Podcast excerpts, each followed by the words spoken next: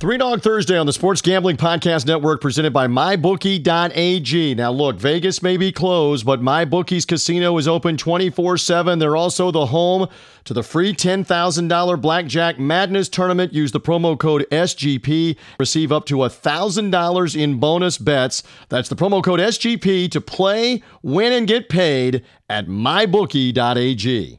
We're also brought to you in part by Ace Per Head. Ace is the leader in pay per head providers, and they make it super easy to start your own sports book. Plus, Ace is offering up to 6 weeks free over at aceperhead.com/SGP. That's aceperhead.com/SGP. And we're also brought to you by Dejan Madness. We're giving away $3,000 in our virtual NCAA tournament through the Sports Gambling Podcast Network. The games are streamed live with SGP commentary and betting lines from MyBookie.ag. Just go to sportsgamblingpodcast.com/contest and enter your bracket before Thursday night at 6 Pacific time. Again, sportsgamblingpodcast.com/contest. Get in with a bracket. You can bet on the games through MyBookie. It's Dejan Madness.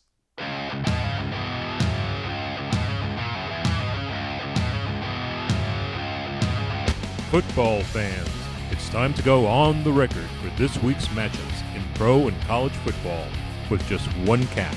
We're only interested in underdogs. Who can keep it close? If not, pull the outright upset. Time to find out. It's Three Dog Thursday. Now here's your host, TJ Reeves. Well, welcome back in, everybody, to the latest edition of the only digital radio show that is devoted exclusively to those underdogs. And normally we have lots and lots to discuss. We would have been coming off of the Final Four in college basketball with baseball starting up and hockey and basketball playoffs. We have none of that because of the coronavirus, the COVID-19 outbreak of 2020. We hope to be getting things back to normal soon. We need, after weeks of isolation and social distancing, to get back to some normalcy when it's reasonable, and hopefully that will be the case in early May, and maybe we get back to sports even without fans, let's say later in May or in June. So we're anticipating all of that to be taking place. In the meantime, I'm here to keep you entertained, including with my special guest. We do know that an NFL draft is upcoming next week, a digital version, a video online version of the draft with everybody practicing isolation, social distancing. The teams won't be gathering together. It will not have tens of thousands of fans at a city, at a location with all the draft picks coming out on stage. No, instead, it'll be more like a fantasy football draft, a souped-up online video conferencing version next week. We're here to talk some draft and much more here on the program, including with our guests, my handicapper, MajorWager.com, and Vegas Insider's Brian Edwards will be here. He'll talk some draft and some interesting draft propositions, some guys that are maybe... some underdogs to be first-round picks or top 15 picks. Brian's also got a lot of intel on this UFC fight card that is coming up. When we left you on Three Dog Thursday last week, it looked like Dana White was going to be trying to fight this weekend on a California island that is governed by Native Americans, by American Indians, and so therefore could get through the loophole of having to have California's approval. Well, after we recorded the podcast, that was shut down by Disney, by the California government officials, so they shut things down. And now it looks like May will be the next target. Brian will talk more about this UFC fight card from Dana White with the Ultimate Fighting Championships and MMA here, as well as some NFL draft. And Brian will also look ahead again to the college football season with one team in particular that he really likes as a dark horse out of the ACC, including a potential Heisman-winning quarterback that he likes out of the odds that have already been released. So Brian Edwards will be up straight ahead. Then a friend of mine that's in Atlanta has got a great cake business, and I want to talk to him about some Atlanta sports. Of course, the Final Four was supposed to be in Atlanta. So he's a big Atlanta sports fan. We'll talk about that, including the new Falcons uniforms that they've put out. I'll let him talk about those. And then when Monty Garside is here with me, we're going to talk about his online bakery and a great offer for Mother's Day. Stay tuned to get great cakes, great pound cake, great cake bonds delivered, etc. from his store from ConfectionistBakeryATL.com. In Atlanta, ConfectionistBakeryATL.com. I'll be saying that site several times throughout the show, throughout the interview with him. You'll want to order because they've got a great Mother's Day offer that he's going to be doing with his site, with his business, with his cake. Stand by for that. And then we've got some more great draft talk with a former number one pick in the 2000 draft, now turned retired NFL player and college football analyst Anthony Becht of ESPN. Anthony will be here with some breakdown of the NFL draft picks he likes. He was drafted by the Jets. I cannot believe this. I don't want to accept it. 20 years ago, he was drafted by the Jets, Jets. So anyway, he'll tell some draft stories about the day that he got drafted. In the days that Anthony got drafted, they were doing the first, the second, and the third round still on the same Saturday when he got drafted back in 2000. So he'll tell that story. He's got some insight on what he likes for the top of the draft besides the quarterbacks. Chase Young, the defensive end of Ohio State, and maybe another dark horse player or two that he likes for the first round. So Anthony Becht here talking lots of draft as Three Dog Thursday continues along. So again, we await everything to start up, whether that's golf, where they've announced, hey, we're going to go for it in June without fans, with social distancing practicing for our players to get back to the golf schedule. Will the NBA at some point soon here start discussing playing their postseason at the minimum, or maybe even resume the end of the regular season? The same thing for the NHL. They've got the end of their regular season, then the Stanley Cup playoffs. Are they going to the neutral sites and biodoming and quarantining and then going to play out their postseasons? We'll see. Can we get the baseball ever started? We're going to find out. That's for sure. By the way, we come off the past weekend where the Masters would have been played. That's now delayed until November. It'll be the first time ever since the Masters of the 1930s began. It's a November date for them. Going to be a little chilly in Augusta for this, but no Masters last weekend. Of course, Tiger had the epic win a year ago after having not won a major championship for 11 years, 43 years of age. He won Augusta again, another green jacket, his fifth. So that was the 1 year anniversary of that. Of course, who can forget all the prestigious, exciting, thrilling moments at that tournament? And we didn't have it, Jack Nicklaus in 86, or they were replaying Phil Mickelson's win in 2004. Adam Scott winning his first major at the Masters in a playoff in 2013. So some great moments to go back. Tiger dueling Chris DeMarco 2005. On and on with the great finishes at the Masters. We've got to wait till November for that. And we're also at a boxing anniversary. The time I'm taping Three Dog Thursday, it's the 35th anniversary of Marvelous Marvin Hagler and Thomas Hearns in what is arguably the greatest three-round fight ever in championship boxing. Certainly as spectacular an opening round as you would ever see, with two guys just beating on each other, Hagler and Hearns 35 years ago.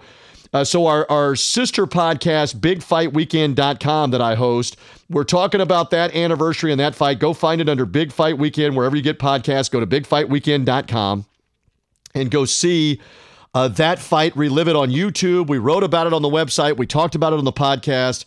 I don't want to accept that was 35 years ago, Hagler and Hearns. I remember that fight as a teenager. Epic night in Las Vegas where Marvin Hagler outslugged Thomas Hearns, who had the lethal right hand that had felled so many previous championship opponents and contenders. He couldn't beat Sugar Ray Leonard with that right hand, but he destroyed Marvin Hagler, destroyed Roberto Duran with that right hand. But then in the end, Hagler took that right hand and got the better of Thomas Hearns and knocked him out himself on a great night in Vegas. So again, BigFightWeekend.com. Go check out that site. Go check out the Big Fight Weekend podcast where we relive that fight some more. So plenty to get to on this show. It is Three Dog Thursday. Subscribe on Apple Podcast, on Spreaker, wherever you found us, through a social media link, etc. Subscribe on Google Podcasts, Spotify, et cetera, wherever you get podcasts. Subscribe to Three Dog Thursday, and the podcast comes automatically to you on Thursdays as we talk it up. Once the games resume, we'll go hot and heavy with the spreads, the underdogs, including in the summer, if need be. Stand by for all of the guests, all of the info. That is all upcoming as we rock along here on this latest edition. Yes, let's get it kicked off. I really do appreciate sincerely this guy continuing to come on. We don't have games, so that's been a bit of a challenge, but there are some things, including the NFL draft coming up. He is big on UFC. He's like sending me text messages in bold, underlined with emojis, UFC, wanting to talk about that. He's Brian Edwards, back from Vegas Insider and MajorWager.com. Good to have you again. No, we did not get the UFC 249 card that we were talking about that was slated to come off later this week. That eventually got pushed aside, but it is looming. It is upcoming. So we're going to discuss that. We're going to discuss some college football, some NFL draft, and more with you. How are you feeling here as we have hit mid-April? I'm feeling good, TJ. Thanks for having me. I'm feeling a lot better, as it seems a lot of sports news got cranking after hours last night with the UFC, PGA Tour talking about returning. So I was maybe catching a little bit of a boredomness there, but I think we've got ratcheted back. I've been busy as hell all day today. I bet. And make no mistake, everybody understands this. I said this just before you came on. The word is reasonable. When it is reasonable to start resuming this stuff, that's what people are going to do. And testing is a big part of that. You know that. And the smart people in the audience here on Three Dog Thursday know that. For the PGA Tour, look, it seems to all of us that should be a no-brainer in terms of social distancing. You're not, 11 on 11 across a line of scrimmage, right, Brian? In football, you're not 5-on-5 constant contact in basketball, guarding, shooting, blocking, screening, all of that. It's different in golf. It would be the same way with racing, NASCAR or IndyCar racing. You're in your own individual car in that instance. And then we bring it to something like the UFC, and why don't we begin right there? So at the time that we left Three Dog Thursday last week, I kept saying, what do we think about this private island in California or wherever it's going to be, and Dana White trying to pull it off? What essentially happened is ESPN told him to stand down. ESPN, Disney said, listen, we can't do this just yet, maybe soon. Well, now it looks like soon is going to be what, the second Saturday in May? Tell me more about what we're hearing, and I know you're amped about this fight card. Yeah, May 9th. Well, Dana has put together a 12-fight card, which is the best card I've seen since UFC 200. They like to do the ones, UFC 100 and 200, they were building as their best ever. And this one's got 3 championship bouts. It's got a lot of the fights that were going to be on UFC 249, which would have been this Saturday, but they've added a couple. They've added Donald Cowboy Cerrone and Anthony Pettis, which is a rematch. They have added Bryce Mitchell, undefeated, against Charles Rosa. You've got a couple of big, Greg Hardy's on a heavyweight fight, Francis Ngannou and Rosenstrike, Cejudo, Cruz, Amanda Nunes, Felicia Spencer, and it's going to be Ferguson Gaethje. Now, where it's going to be, I don't know if the Fight Island is going to be ready yet, but Florida Governor Ron DeSantis added in a statement he released Monday that some sporting events, including WWE, are exceptions to the essential yada yada. So Florida is a possibility. There's a lot of tribal land in Florida as well. So I'm thinking it's probably going to be Florida if the Fight Island isn't ready yet. Interesting. And I know this is an evolving thing. So you may be listening on Three Dog Thursday on Thursday. You may be listening later in the weekend. But there are more and more governors, people that are in charge of their state, local officials, et cetera, that are going to warm to the idea later in the summer. I don't know about May, but later in the summer of, if you are having an event with minimal people and no fans, we're going to allow it.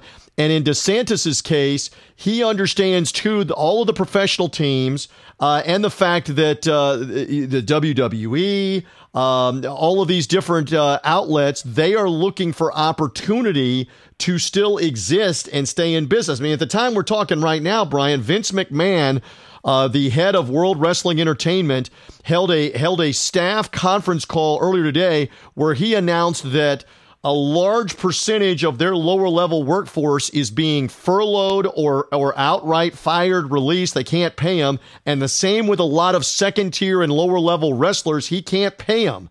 So as much as you may think that's silly, I mean, one thing DeSantis is saying is this is a way for them to continue to exist and have matches and have TV revenue, etc. That is what golf is trying to do. Have tournaments, have TV revenue. That is what the UFC is trying to do. Forget about the live gate and the fans. And we're eventually going to get to the NBA, the NHL resuming. Can baseball start? It's not so much can fans be there, but can the TV revenue and the TV advertisers help sustain these guys? So that's an important point on that. So back to this UFC card. I'm just curious. I'm not a huge fan. I know enough about it on the periphery to ask guys like you about it.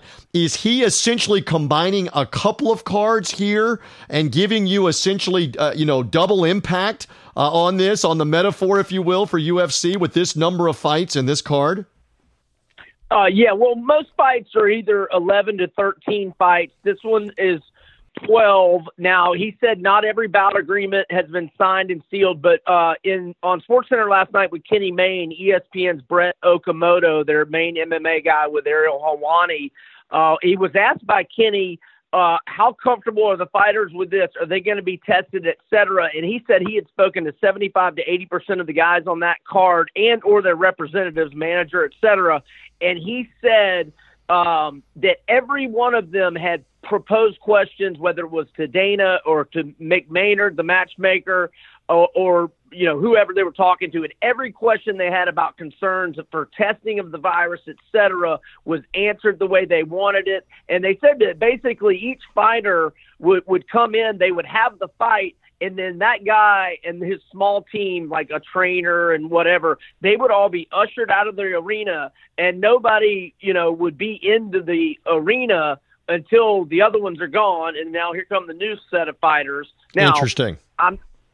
So I'll just leave it at that. Well, and it's interesting on how the dynamic works, and I'll add to it that Dr. Anthony Fauci, who we've seen so much of on TV, he has even said in the recent day or so that sporting events can possibly resume under the type of restriction that you're talking about. If you have minimal people in an arena for an event, again, ushering them in and out, testing them a week in advance, testing them maybe a couple of times, a couple of weeks in advance, or as you go, then you can resume some of these leagues. So it'll be something to keep an eye on. And again, that is still, roughly a month from when we're talking about trying to put that fight card together for Dana White. And I fully believe, that I'm big into the boxing world as well. We're going to start seeing this with some boxing cards that are going to happen probably in June, maybe late June. It's going to resume. It's going to be on TV. Let's see what the timeline is on that. We do know this. Next week, the NFL will hold its draft, and it's going to be as bizarre as anything in recent memory. Now, full disclosure, we'll say this a few more times on interviews, on this podcast, etc. They used to hold this thing, Brian Edwards, in a smoke-filled ballroom in a New York hotel all day and all night on a Monday. And they had everybody crammed in there, and I think half of the people that were in there may have come out with some form of lung cancer by the time it was over. That's what they used to do with this event. And now in the last 40 years, it's evolved into a television event. It used to be at Radio City Music Hall in New York. Now in the last few years, it's been at different locations with tens of thousands. How about Nashville last year with hundreds of thousands of fans? So what I'm getting at is, for the public, it did not used to always be this way. And so now we're going to go to a video conferencing electronic thing where the teams are all in their remote location on video. The commissioner reportedly in his basement at his home in New York. And we're going to see the picks all unfold together via video conferencing. The draft pick will be in a separate location. We'll see him on a video conference. It's very interesting how all of this is going to unfold here, and so we've been just kind of analyzing. Give me a quick thought here. How eagerly are you anticipating this about a week from now or so? Because the draft is usually a huge deal, especially if you're hoping your NFL team is going to get better in a hurry.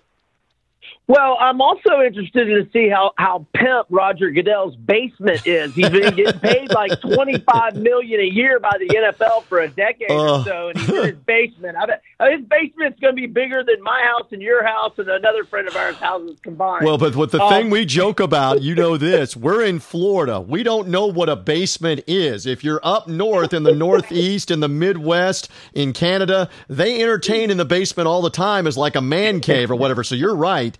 And here's another fun one. Goodell has twin daughters that are older than my twins by about 4 or 5 years. I have twin 11-year-olds, and he's got to have like driving high schoolers right about now.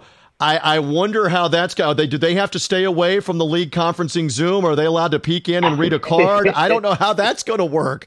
I love the video of, what is it, Joe Judge, the Giants coach, if I get that mouthful out.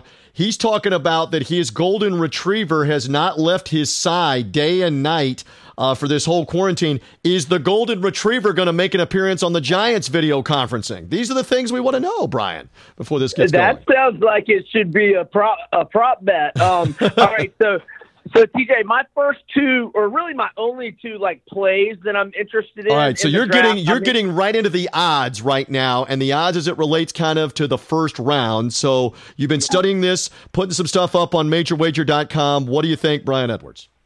Okay, so to go in the top 10, Alabama wide receiver Jerry Jeudy is plus 220. I know some mocks have him, outside of the top 10, but it only takes one team that needs that dynamic receiver, or maybe one team that would trade up to get him. I think at a plus 220 price, it's worth looking at Jerry Jeudy to go in the top 10. Do you believe this Alabama receiver, do you believe he will be the first Bama receiver taken, or do you think one may go before him in a top 10 scenario?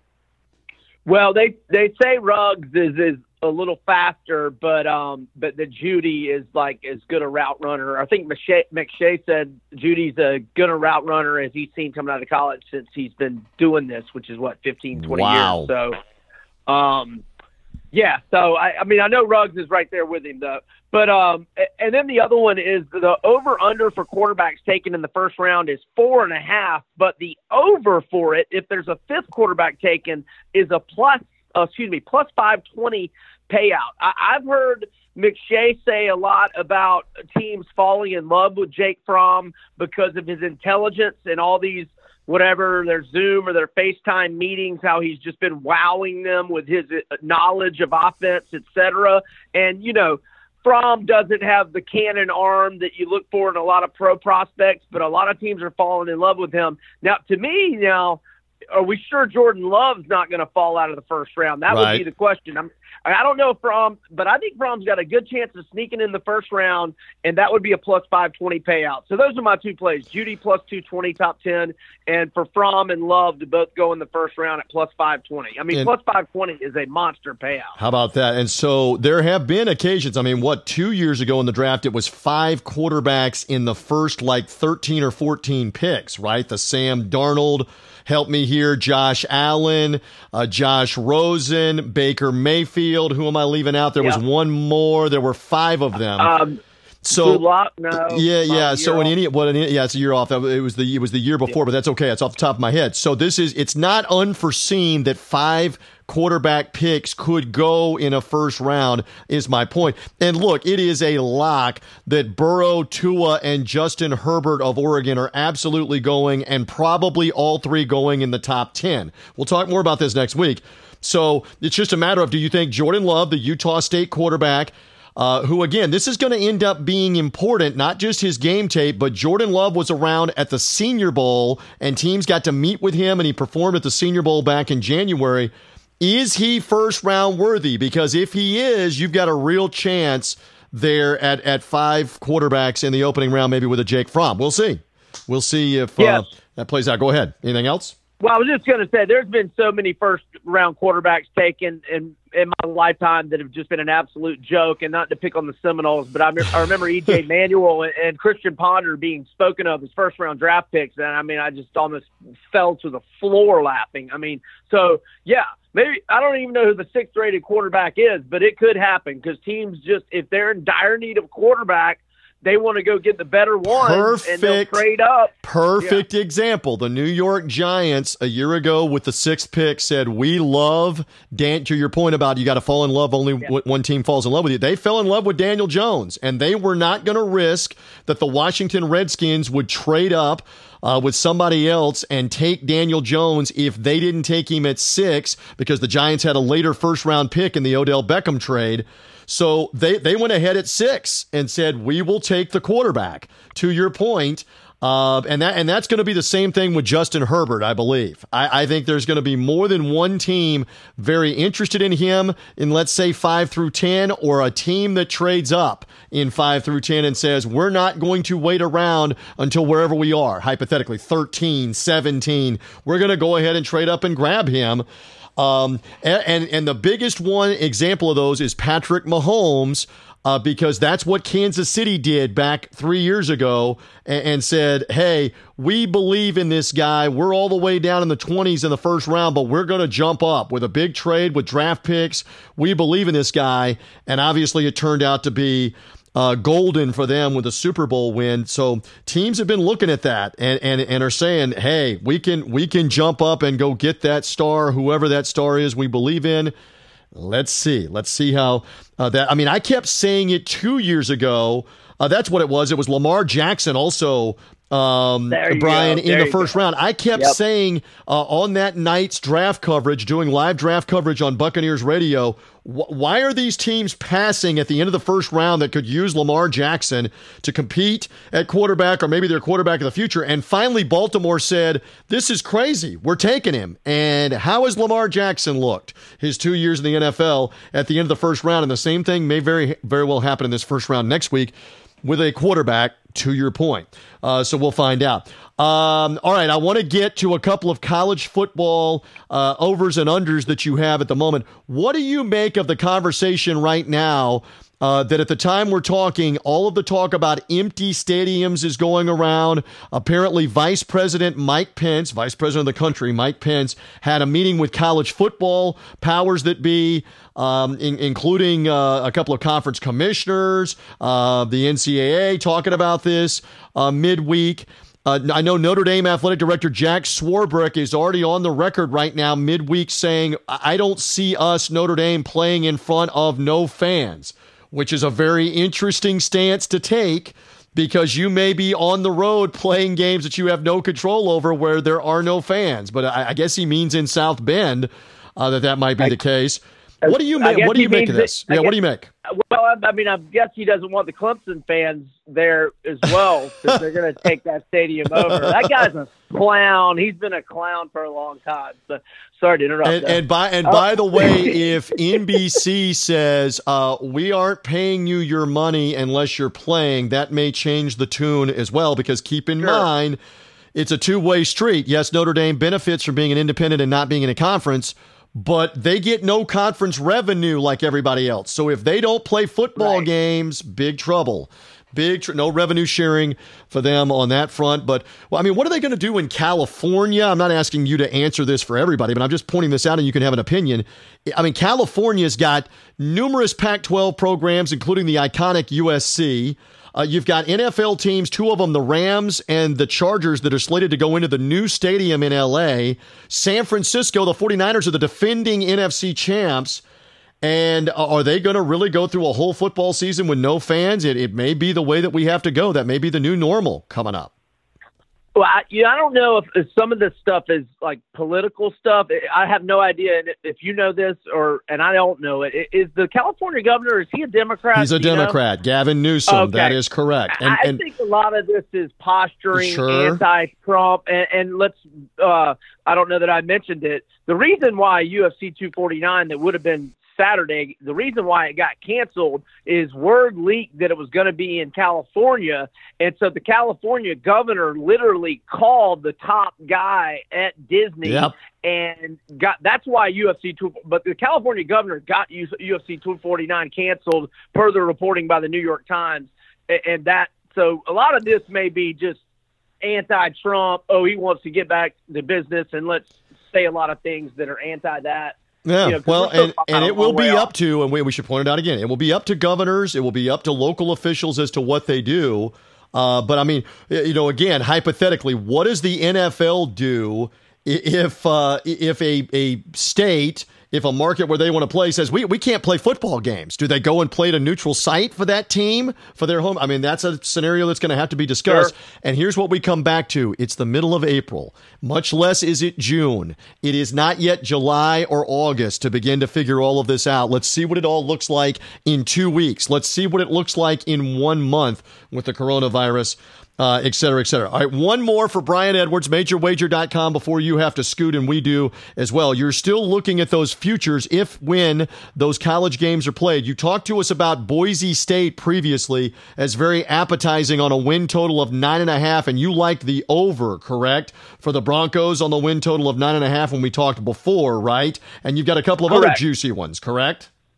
Yeah, I think North Carolina is going to be the second best team in the ACC this year. Really?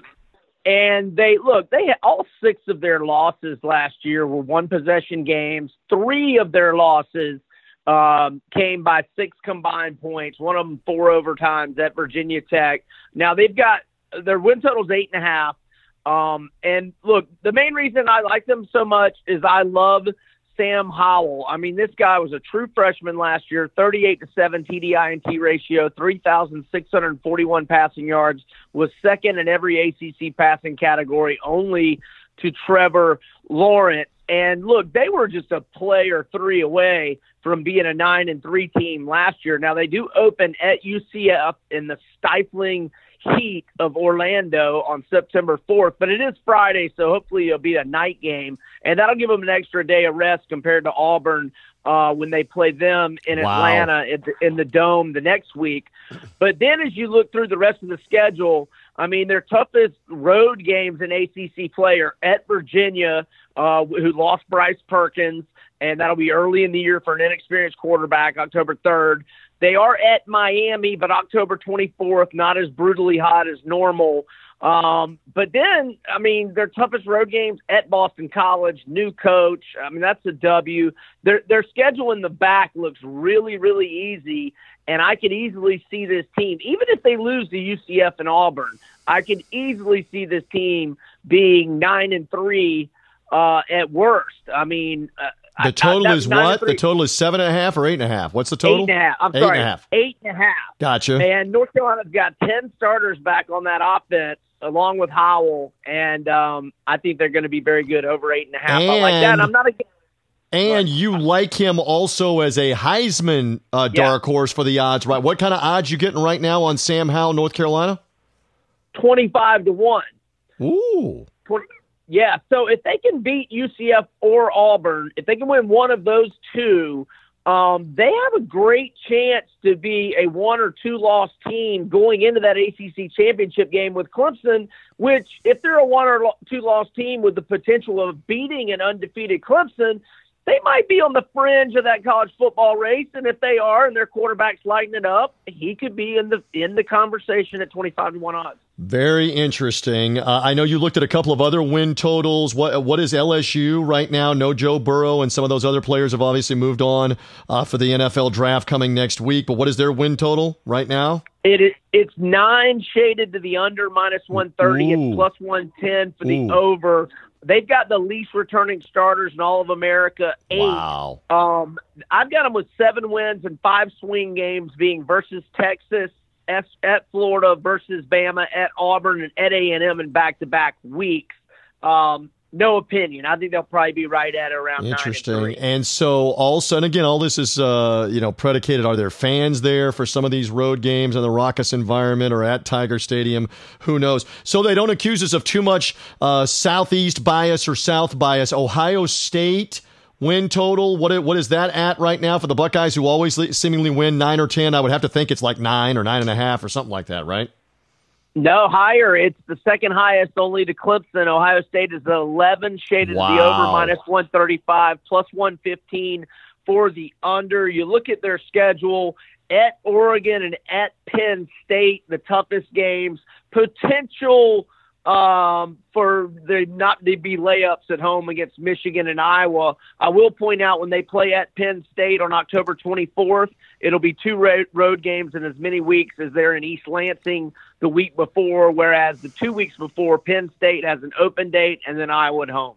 Wow, so the under-over, and again, this is regular season games, does not include a potential Big Ten championship game or a bowl game, but the under-over is 11 for them.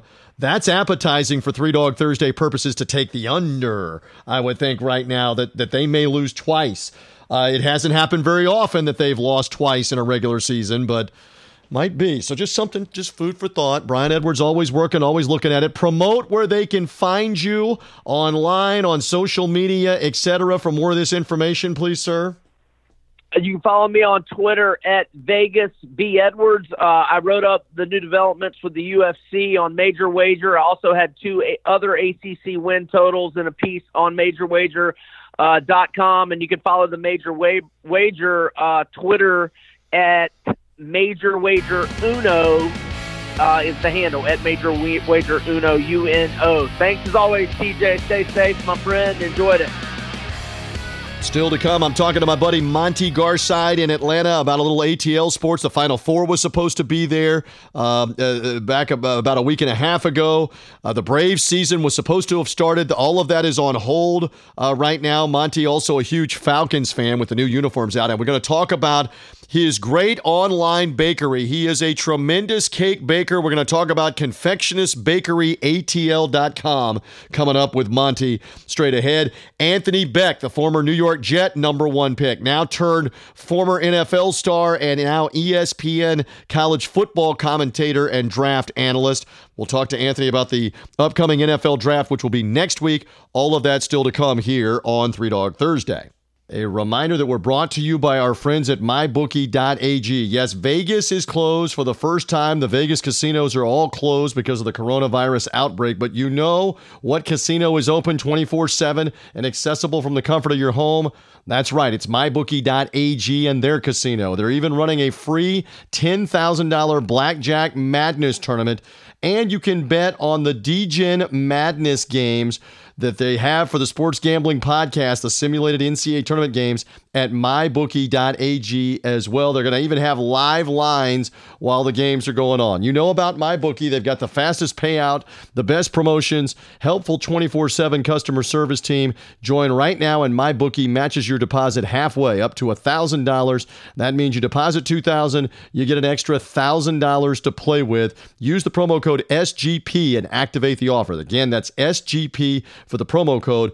And for the Dejan Madness, they're giving away $3,000 through the Sports Gambling Podcast show and website on the virtual NCAA tournament. The games are simulated on NBA 2K and streamed live with Sean Green and Ryan Kramer providing commentary. Sean Green's going to tell you more about it later on in the show.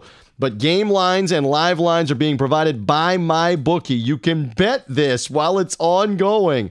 It's a 30-team tournament. Find out more, sportsgamblingpodcast.com. But MyBookie.ag has all of the lines. The tip-offs are Thursday night at 6 p.m. Pacific. Get your brackets in. Make your wagers with the sportsgamblingpodcast.com/contest. Again, it's MyBookie.ag. It's Dejan Madness. We're also brought to you in part by Ace Per Head. Ace is the leader in pay per head providers, and they make it super easy to start your own sports book. Plus, Ace is offering up to 6 weeks free over at aceperhead.com/SGP. That's aceperhead.com/SGP.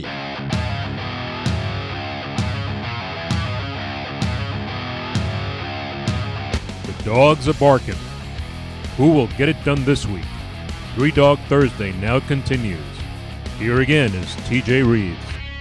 Special interview here on this edition of the Three Dog Thursday podcast.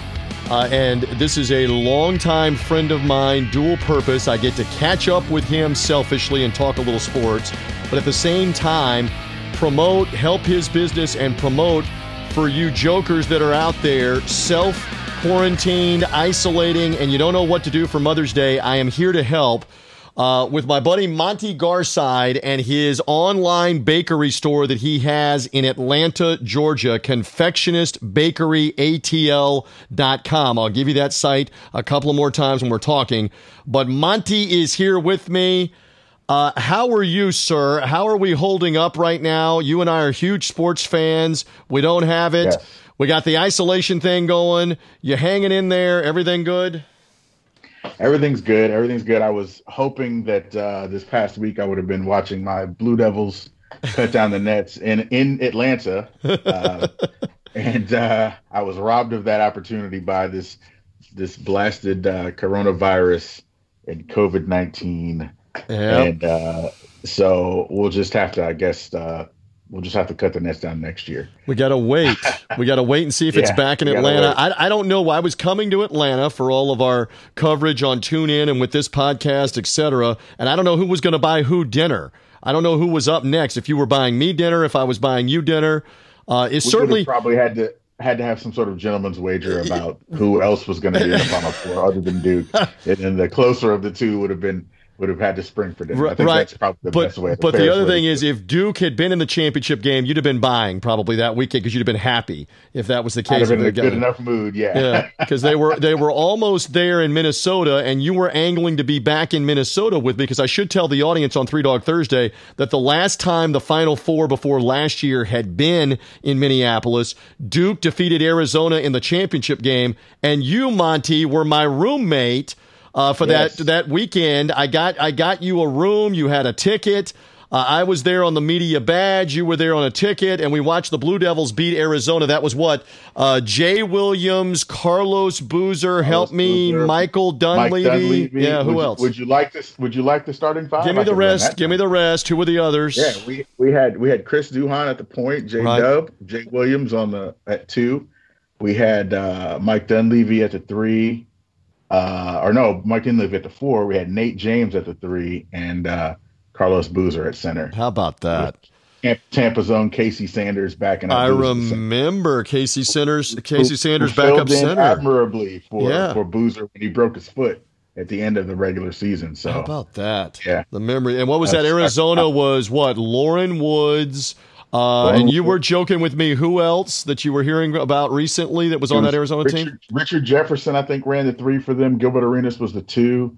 I forget the Jason Gardner, I think. Jason Terry? Was it Jason Terry? No. It wasn't Jason Terry. Okay. It wasn't Jason Terry. It was Jason Gardner. He was a little short guy. Okay. Jason Gardner, I think, was his name. Wow. He was the point guard. Lauren Woods. Then they remember the Luke Walton was on that team.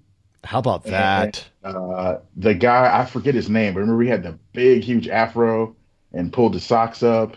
I can't remember his name. Was that, was it Channing? Something like that? I don't remember who it was, but yeah, I know who you're talking about. But now we're going on the way back to 2001. I just know this. That's the last time that Arizona has been in a Final Four, was 01 Minneapolis. That is 19 years and counting. That's the last time that a team, that a Lute Olson-led team that year got into the Final Four in Arizona, and they had been there a bunch in the 90s and had won the title in 97, but they haven't been there in 19 years now, going back to that Final Four. That's incredible that we remember this. So I'm disappointed that we don't have that. The baseball season on hold. I know there was a lot of anticipation in Atlanta about the Braves, and that's all on hold, and we don't know what they're doing at the time we're taping this. The Falcons, your Falcons in the NFC South with my Buccaneers have released new uniforms. Are you thumbs up or thumbs down on the Falcons 2020 uni reveal that they did earlier here in April? So I am mostly thumbs up. The only one that I'm kind of not really feeling is the all-white one. It just looks kind of funny. Doesn't look imposing at all. So that's been pretty much the consensus here, is that people pretty much like them, but the all-white ones are not are not fan favorites right now. Maybe when I see them live, I'll feel differently. See, I still love the 70s and 80s Steve Bartkowski, William Andrews, Fulton Kuykendall, Falcons, red jersey, red helmet, gray pants. But they didn't pay tribute to that on these unis here with Matt Ryan and now Todd Gurley is a free agent. They didn't do that. I'm okay with that. They went back to the old Deion, Andre Rison, black jersey, gray pants. I kind of like that as the throwback. That's a happier time in our franchise anyway. So I say we go. We got a lot of nostalgia for Billy White Shoes, Johnson, and Gerald Riggs, and those guys, Steve Bartkowski. But we didn't win a lot of games in those red jerseys. Oh. So I would say keep the red jerseys in the wherever they are in the collecting moth balls or whatever. In the archive in the Falcons Hall of Fame. I love Billy White Shoes Johnson with the knee quake, the earthquake touchdown dance. In the red with the gray and the red helmet. So reminiscing is fun, but let me tell you, for the audience here, I got dual purpose again, not just catching up with Monty to reminisce and have some fun, but you've got your own online bakery, and you were telling me before we hit the record button, you were actually very busy around Easter weekend this past weekend with ConfectionistBakeryATL.com making cakes, and even making some little desserts and some treats and shipping them everywhere. Tell the audience a little bit more about what you got going. Sure. So Confectionist Bakery is a delivery cake a dessert delivery and catering service here in the Atlanta metro area. I started it 5 years ago, going into my sixth year now, really as an homage to my late grandmother, who was the greatest baker who ever lived. I think you had the pleasure of meeting her some years ago. I don't know if you ever had the pleasure of having any of her cake, but I'm still chasing her in that regard. But I started as an homage to her. She actually, as a funny little story, I asked her to show me how to bake a pound cake back when I was in college. And her exact words to me were, "As long as you have me, you don't need to know how to make it." And so that pretty much shut down the conversation. So interestingly, over the years, I just learned how to do it. I did that with a lot of the food she made. I was able to somehow reverse engineer a lot of her dishes that she made. And I did not reverse engineer cake, but I scoured asked people in my family, scoured recipes on the internet, and started finding out how to do it. And then once I figured out how to do it, I just kind of took off and ran with it. So the one thing I will say, I probably make more kinds of cake than she ever did. But she still makes the best cakes I've ever had. Well, and that's saying something, because your pound cake is outstanding. I've had that. You made it for me. I've even ordered it before. He's got all kinds of pound cakes, folks. Go to ConfectionistBakeryATL.com. A 7-Up pound cake, a chocolate chip pound cake, a cream cheese pound cake, a sour cream pound cake, and on and on and on for the pound cakes. So you've got a wide selection, and I still remember from my father's birthday, we ordered a pecan pie cake. Yes, a pecan pound cake, essentially, that you made. So the cakes are the specialty, and even the cake bonds. Tell them about cake bonds, B-O-N-S, cake bonds, what they are and why they are so good. Sure. So our cake bonds are, they came about because, obviously when you make cake is, it's hearty and filling. And a lot of people were saying, "Oh man, your cakes are delicious, but I could never eat that much cake at one time." So I said, okay, well, I have to come up with something that's a little bit smaller that people can enjoy in smaller amounts. So I came up with this idea to do cake bonds. It's essentially, if you know what a cake pop is, it's a piece of cake with a stick in it, and you dip it in some candy shell. Oh, right. So I, either really, really industrious or really, really lazy, it's one or the other, I can't figure out which, decided that I didn't want to go through the process of sticking a stick in it. So I said, you know what, I'll make them like they're a chocolate candy box. So they are literally chocolate, or they're cake truffles that are dipped in either white chocolate or dark chocolate. And they're put in the little candy shell. And then they even come in like a gold candy box with a little red ribbon on it. Oh. And make really great gifts. Perfect for Mother's Day is what we're getting at. Perfect for Mother's Day, yeah. Yes. So here's the deal. The cake bonds come in 4 different flavors. You can order individually a dozen of ivory chocolate, the Southern Red Velvet, and I've had the red velvet cake in the Garside household from Monty or from his mother. My mother-in-law makes a mean red velvet cake too, but they've got red velvet, Southern Red Velvet cake bonds, triple chocolate or white chocolate. So get any of these individually for a dozen, or they can get assorted where they get 3 of each in the dozen out of all 4 flavors with the cake bonds.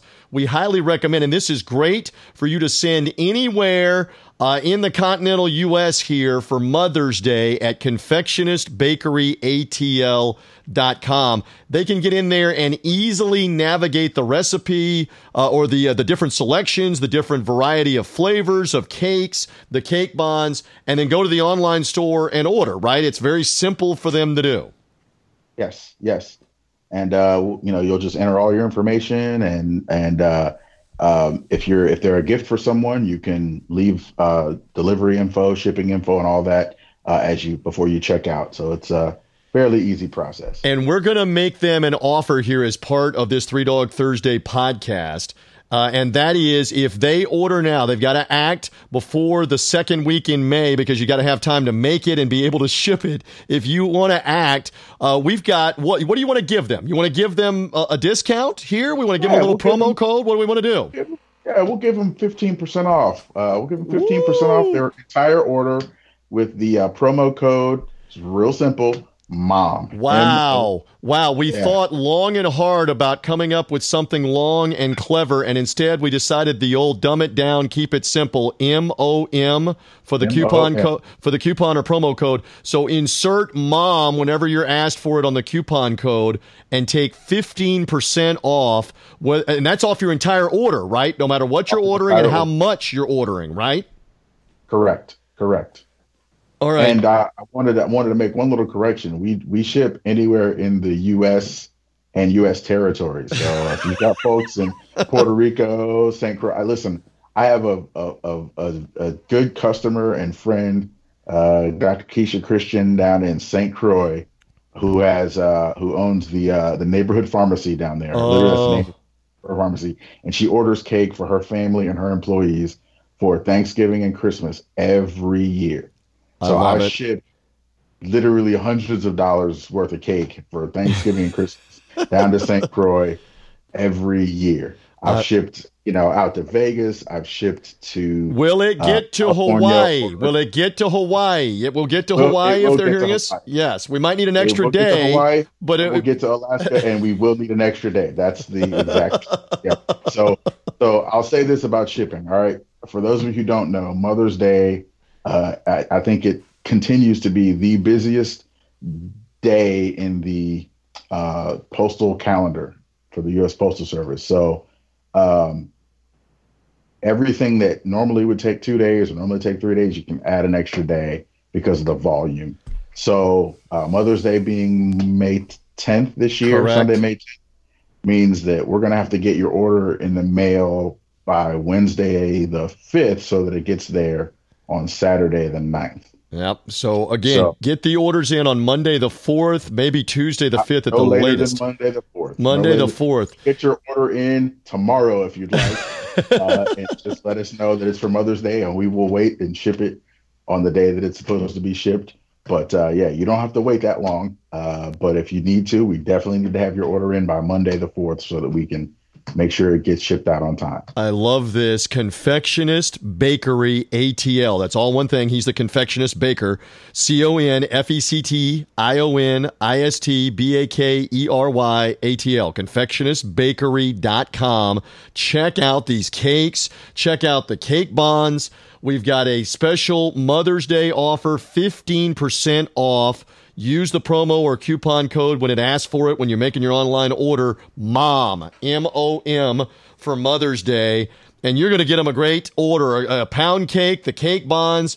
Go in there, order up, and enjoy with the desserts. Listen, it has been a treat, pun intended, to get to hang out with you on this conversation. Yeah. Good luck baking cakes. I hope we make you very busy over the next 2 or 3 weeks, Monty Garside. I hope so, too. I hope so, too. So for all the audience out there, again, Confectionist Bakery ATL. Put the ATL for Atlanta. ConfectionistBakeryATL.com. For Mother's Day, get her a great cake. Monty, thank you, brother. Thank you. Always a pleasure talking to you, buddy. We do roll on, and the upcoming 2020 NFL Draft will be next week. Again, odd video conferencing, not at a location with tens of thousands of fans like we've seen before. But as I joked with Brian Edwards in the last segment on Three Dog Thursday, this used to be in a smoke-filled ballroom in a New York hotel at one point. So it is morphed into a gargantuan media event. Now it's going to go back to an unusual technology event online and on TV. And to help me sort it out, a former #1 pick in the NFL draft, now an analyst with ESPN, also does a bunch of stuff with the New York Jets. My former colleague as well with Buccaneers Radio, a former Buccaneer alumni player. Did I get enough of the qualifications out for Anthony Becht? Good to have you back on. How are you?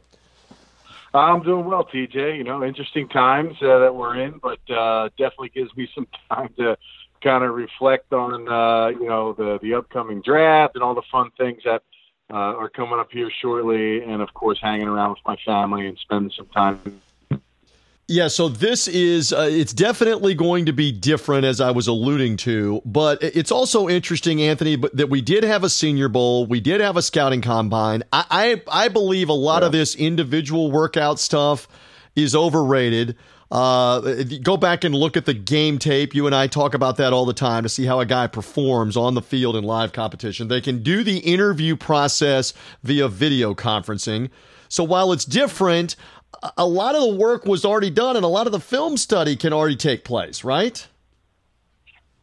You're right. You know, I think the medical's probably the big gray area for a lot of the teams, obviously trying to see the health of some of these players that are recuperating from injury.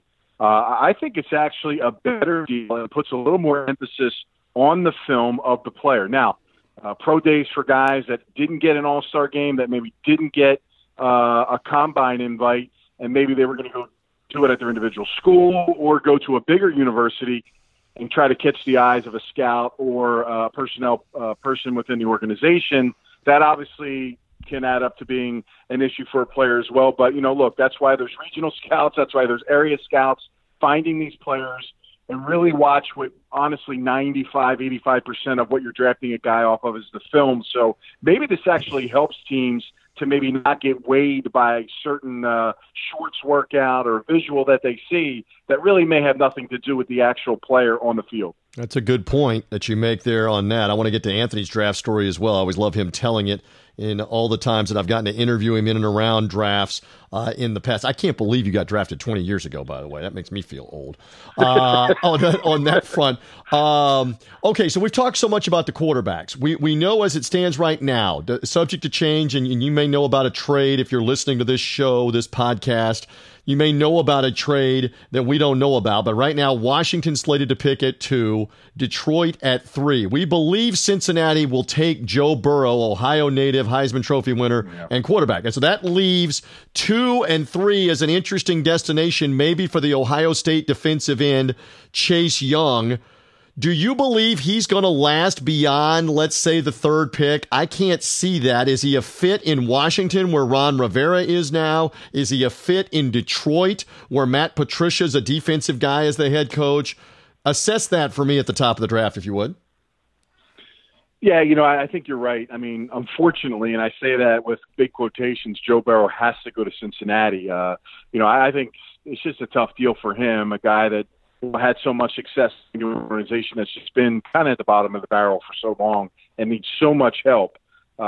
People would say it'd be crazy to trade that pick away to get more players, but honestly, this team needs a lot of help, but it looks like right now they're spending their time and they're going to take him. You know, look, Ron Rivera, I think if you look at him over the course of time, you know, when you're talking about building a caliber team that can reach the playoffs, he's always leaned on defense, a defensive guy. You know, you look at Julius Peppers in the past, And when he was there at Carolina, a guy that was an impact player, could make those one or two plays of games that could really change the difference and complexity of the game. That's probably Chase Young. And, you know, Chase Young, in my opinion, isn't quite a player Bosa is, Nick and Joey, but, you know, he brings a superior pass rush. Is he an every down guy? Can he stop the run? Can he play those kind of downs? Those will be the big things that are kind of maybe a little bit of a question mark, because he's not a physical player. He looks the part to play an offensive tackle. So I think Washington will go there. There could be some movement as far as the other two quarterbacks are concerned. You have the Chargers, you have the Dolphins. Are they in play where they really love a guy that they feel like they have to make a move, or they feel comfortable? I think it plays out where, you know, the probably biggest question mark is with the Dolphins, where is Tua, which was been said throughout the regular season until he got hurt that he was the pick that they were going to take.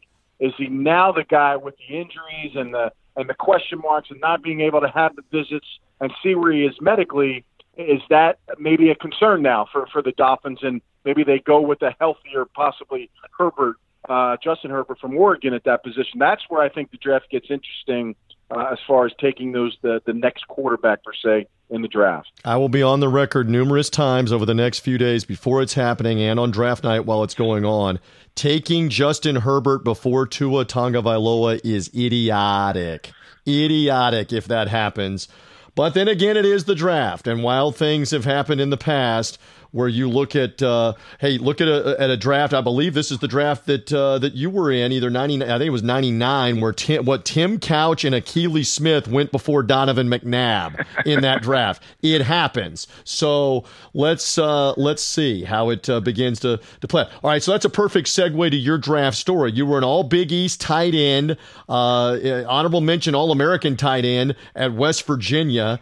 And as it turns out, you were drafted in the opening round by the Jets and by Bill Parcells, but you have a fun, well, it's a fun story now to look back and laugh, but you had a nerve-wracking Saturday afternoon, right, with friends and family around on your draft story, Anthony Becht.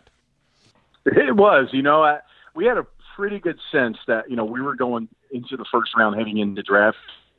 You know, we had about 60, 70 family, friends at our house. We had a tent set up in the yard. My mom and dad brought out the big box TV screen, and we had a little table set up with a hardwired telephone out to the backyard. We were having a good time. Clearly, the Jets were a high interest for with those 4 first-round picks. But also, Green Bay at 14 was supposedly told to us that they were going to take a tight end, and at that time, myself, top-rated tight end during that draft in 2000. And, you know, having previous conversations with the Jets and Bill Parcells, he said, listen, you know, we're taking a tight end. We have you rated ahead of Bubba Franks. We're going to take you with one of those picks. Preferably it's going to be that third of 4 picks in that area. So as the draft went on, and it was slightly longer pick to pick than it is today, that first round was kind of a long, drawn-out deal. John Abraham, Sean Ellis gets picked. And then also Bubba Franks gets picked at 14. So here I am. Pick 17 comes up for the Jets, the third of the first of the 4 first-round picks that they had, first time ever done in NFL history with the draft. And there was one caveat that was kind of unfolding was Chad Pennington, who was supposed to previously go to either the Steelers or the 49ers earlier in that draft in the top 13, he was not taken, so he continued to fall down. And here's the Jets, where they weren't necessarily looking to draft a quarterback because Chad was the highest-rated one and really the only one where they thought he was going to get taken earlier. Now he becomes available. Vinny Testaverde, who is, you know, in his late 30s at this time, you know, now they feel like, well, heck, we can get a quarterback with one of these picks and kind of elevate our depth at that position. And lo and behold, when that pick comes up, they take Chad Pennington. So clearly, that last pick at 27 for them, that's we get down to that pick, a lot of talk, a lot of whispers, everybody singing, here it comes, this is going to be the pick. My family, my friends, everybody's kind of talking. I can hear them as I'm watching Tagovailoa come and kind of run off these picks up to that 27th pick. Normally, what happens is the draftee or whoever the team drafts gets calls. The phone rings. People, you start getting activity. My phone is dead. Nothing's ringing. You don't hear anything. And I'm kind of getting stressed out at this point. And I can feel kind of the aura of the crowd, my family and friends, feeling the same way, because this was kind of the topic of conversation throughout the day, was the Jets were taking me, and there was no really plan B as far as what we were thinking, where else we could go. So, Tagovailoa comes up. I'm watching on TV. I get no call, and here I'm falling into deep depression, thinking, okay, I'm not going to the Jets, and I'm scrambling, looking at the next 5, 6, 7, 8, 9 picks, thinking, who did I speak to of these teams? Where could I land? It's not going to happen.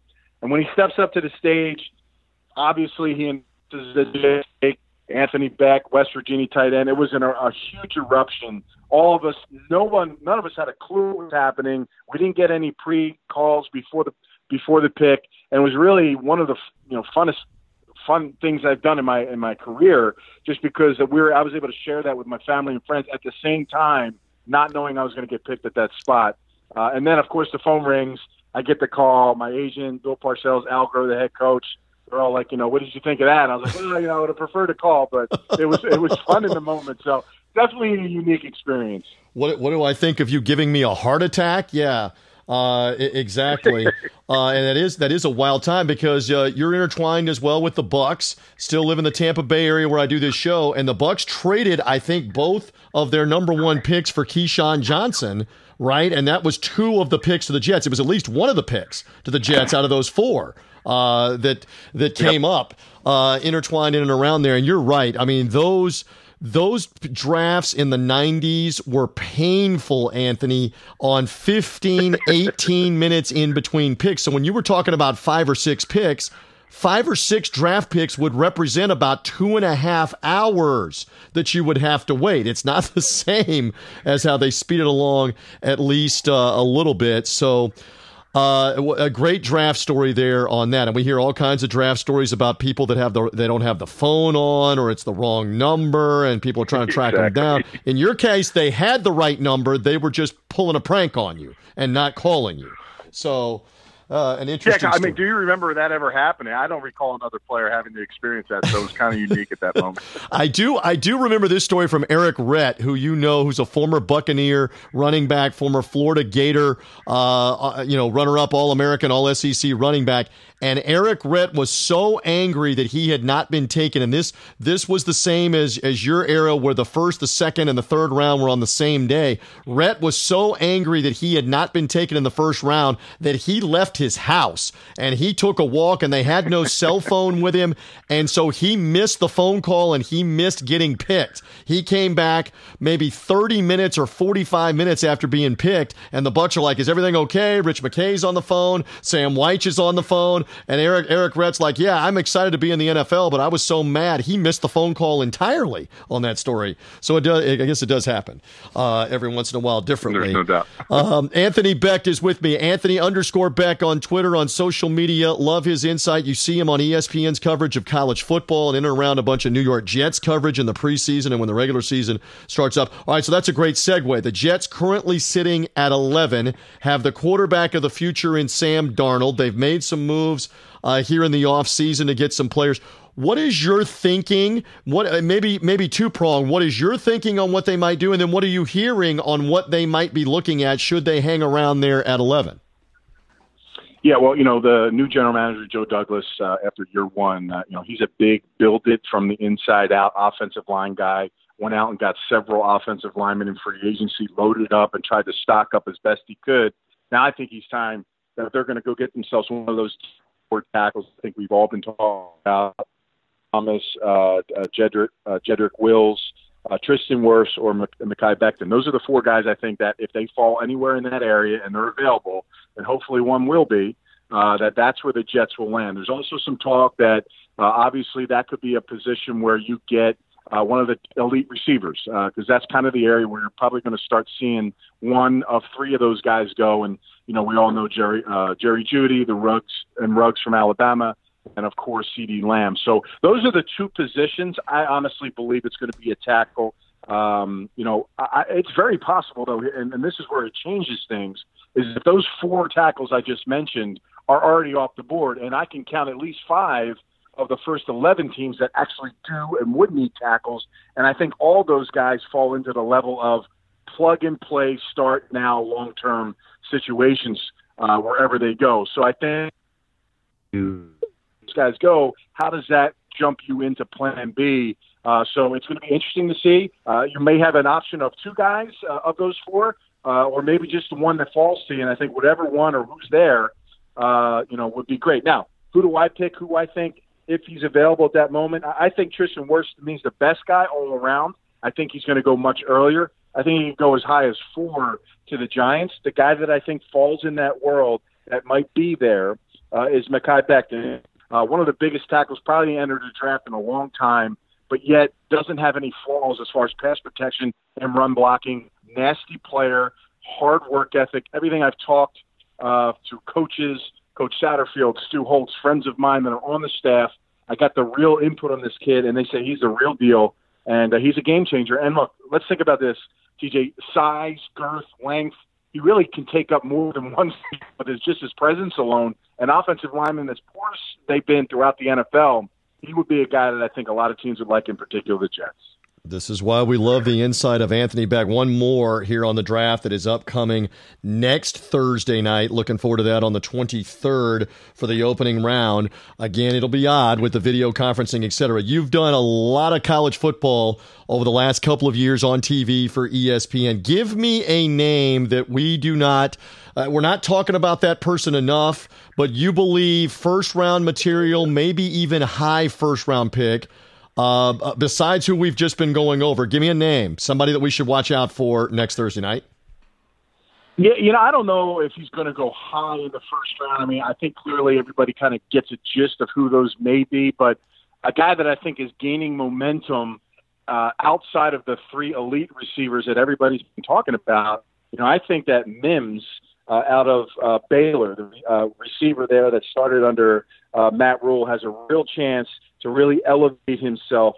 Size, number one, he's big, he's physical, he's got tremendous speed, he's excellent in the red zone. He's a player to me when you're talking about the total package and what he's actually done and grown over the last 2 seasons under Matt Rule and what he's brought to the table in Big 12 play. I think he's a guy to me that really is starting to slide up the boards a little bit and really starting to gain momentum. So Denzel Mims, 6'3", 215, sub 4.45 guy, to me, great hands, playmaker, can take a slant 80 yards and can really hurt you in the fade game and the tight slant game in the red zone. To me, I think he's a player that's he's going to get taken off the board in the first round and could squeeze a top 20 pick. How about that? All right, and I'm still looking at those receivers. It's a deep position for sure, and Michael Pittman Jr. is sitting there from USC. How old are we getting that you played with Michael Pittman Sr. and Michael Pittman Jr. may get picked early on in this NFL draft, Anthony Becht? I mean, what? Yeah, it is amazing. What a tremendous career he's had. He's got another brother at Oregon who's really playing well. He obviously gets his height from his mom because, we all know that Michael Pittman, who I played with, wasn't the tallest guy. He was big in the arms, so probably the biggest gun we've ever been around from a football player's standpoint. The guy had huge biceps, but I'll tell you, I mean, this kid is a little bit of a chip on his shoulder. I don't think he feels like he's getting the respect that he deserves, especially like you said, with a heavy wide receiver class that's out there. And I don't know if he creeps into the first round, but I think, anybody that gets him in the second early, a bit of a bite on him. All right, we'll see how it plays out there. We'll watch how it all plays out. Again, I love this guy's insight. I know you're doing some different interviews, not just with me, but with others, New York Jets podcast, et cetera, et cetera. We see you on ESPN. We're all hanging in there with the social distancing, the isolation. It will be odd for the draft. But we're watching it. We're covering it. We'll see how it all goes. Anthony, I always enjoy your insight, your draft stories, and much more. Thank you for popping on here with me on the Free Dog Thursday podcast, sir. Anytime, TJ. Thanks for having me. Be safe and have a great time at the draft. And there we go. That will do it. My thanks there again to Anthony Becht at Anthony_Becht for jumping on here to talk NFL draft, which will be next week. What will happen near the top of that draft? How's it all going to shake down? We're going to find out as everything unfolds here, trades being made at the top of the draft, et cetera, et cetera. Will Cincinnati keep the pick? Most likely, yes. What does Washington do at number 2? Do they make a trade? Does Detroit make a trade? Who wants to move up to get Tua? Who wants to move up to get Chase Young, the defensive end of Ohio State, et cetera, et cetera? All of that upcoming. My thanks also to Monty Garside. The site, again, is ConfectionistBakeryATL.com. Find it as well on social media, on Facebook, Confectionist Bakery, and then the ATL for Atlanta. The great cakes and the Mother's Day offer is MOM for 15% off your order. Save, depending on how much you order, you might save $20, $15, $20, $25 off these cakes and the shipping with that promo code MOM. Go ahead and order now for Mother's Day. The deadline is basically Monday, May the 4th to get the cakes shipped or the neat gifts for mom. We're all isolating. We're all social distancing. Get a great gift for mom and ship it to her wherever she is with ConfectionistBakeryATL.com. And my thanks also to Brian Edwards, all the way back at the beginning of the podcast, from Vegas Insider and MajorWager.com, with the insight on the draft, the college football unders and overs, the UFC, and much more. Follow him at Vegas B. Edwards on social media, Vegas B. Edwards on Twitter, MajorWager.com, MajorWagerUno on Twitter, with great information that he's got going out right now about upcoming futures bets on the NFL draft, on the college football season. Check him out, MajorWager.com and Brian Edwards. That'll do it. I'm merely TJ Reeves. We thank you for being with us. We thank our friends at the Sports Gambling Podcast as well. They've got the Dejan Madness Elite 8 going this weekend, and the Final Four and the championship on the simulated college basketball game over at Sports Gambling Podcast, sportsgamblingpodcast.com. That great college basketball simulation is ongoing with Sean Green, Ryan Kramer, Colby Dan, and those guys. We love being part of the Sports Gambling Podcast Network. So again, check out Dejan Madness rolling all this weekend with the live computer simulated games, and they're doing the commentary and the whole bit as it plays out Thursday, Friday, Saturday, Sunday, whenever you're hearing us on Three Dog Thursday. That'll do it for us here as part of Three Dog Thursday. Follow us at Three Dog Thursday on Twitter. We thank you for finding us here as part of the Sports Gambling Podcast Network of shows on their network feed. Again, subscribe via Three Dog Thursday on Apple Podcasts, on Spreaker, on Spotify. We're done for now on the only digital radio show devoted exclusively to the underdogs. It is Three Dog Thursday. Bye.